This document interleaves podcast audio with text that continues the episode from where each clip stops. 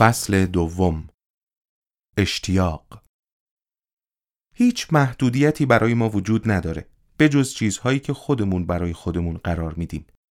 فقر و ثروت هر دو زاده افکار ما هستند. وقتی اهدافتون رو مشخص کردید و برای انجام فعالیتی تصمیم قاطع گرفتید تمام پلهای پشت سرتون رو خراب کنید و بازگشت به عقب رو غیر ممکن کنید. تا چاره ای نداشته باشید مگر رسیدن به موفقیت. اگه همه راه های بازگشت به عقب رو قطع کنید قدرت خلاقیتی که درونتون قرار داره و هرگز از وجودش مطلع نبودید آزاد میشه.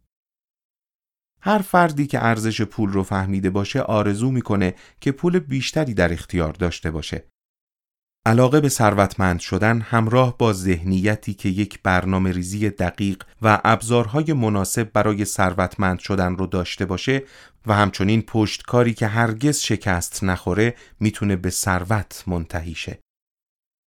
یک روش برای اینکه اشتیاق به ثروتمند شدن رو تبدیل به موفقیت مالی کنید اینه که اول تو ذهنتون مشخص کنید که دقیقا می‌خواید چه مقدار ثروت داشته باشید.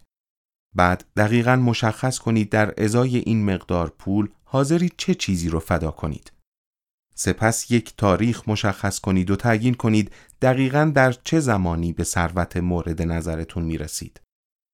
بعد از تعیین تاریخ یک برنامه ریزی دقیق برای رسیدن به این خواسته انجام بدید و برای اجرایی شدن برنامهتون کار رو شروع کنید.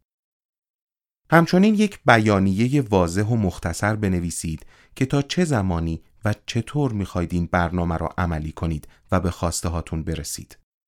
در نهایت هر روز بیانیه‌ای که نوشتید رو با صدای بلند بخونید. این کار رو صبح که از خواب بیدار میشید در میانه روز و شب قبل از خواب انجام بدید.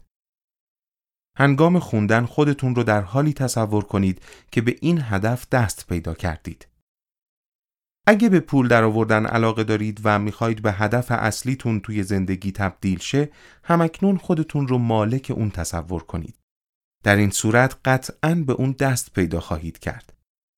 همه افرادی که در تاریخ به ثروتهای قابل توجهی رسیدن در ابتدا و پیش از به دست آوردن ثروتشون رؤیا پردازی، آرزو، برنامه ریزی و تصویرسازی داشتند. چیزی که باعث تفاوت بین افراد موفق و غیر موفق میشه قطعی بودن هدف و اشتیاق شدید برای رسیدن به اونه. رهبران واقعی دنیا کسانی بودند که تونستن افکارشون رو به آسمان خراشها، کارخانه ها، هواپیماها و چیزهای دیگه تبدیل کنن. افرادی که در گذشته پیشرو بودن دقیقا این کار رو انجام می‌دادن.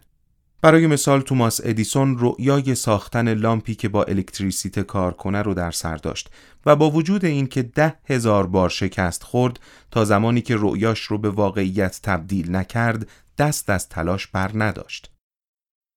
افرادی که رؤیاهاشون رو به واقعیت تبدیل می‌کنن هرگز دست از تلاش بر نمیدارن. دنیای امروزی که توش زندگی می‌کنیم پر از فرصت هایی که رؤیا پردازهای گذشته حتی تصورش رو هم نمی‌کردن.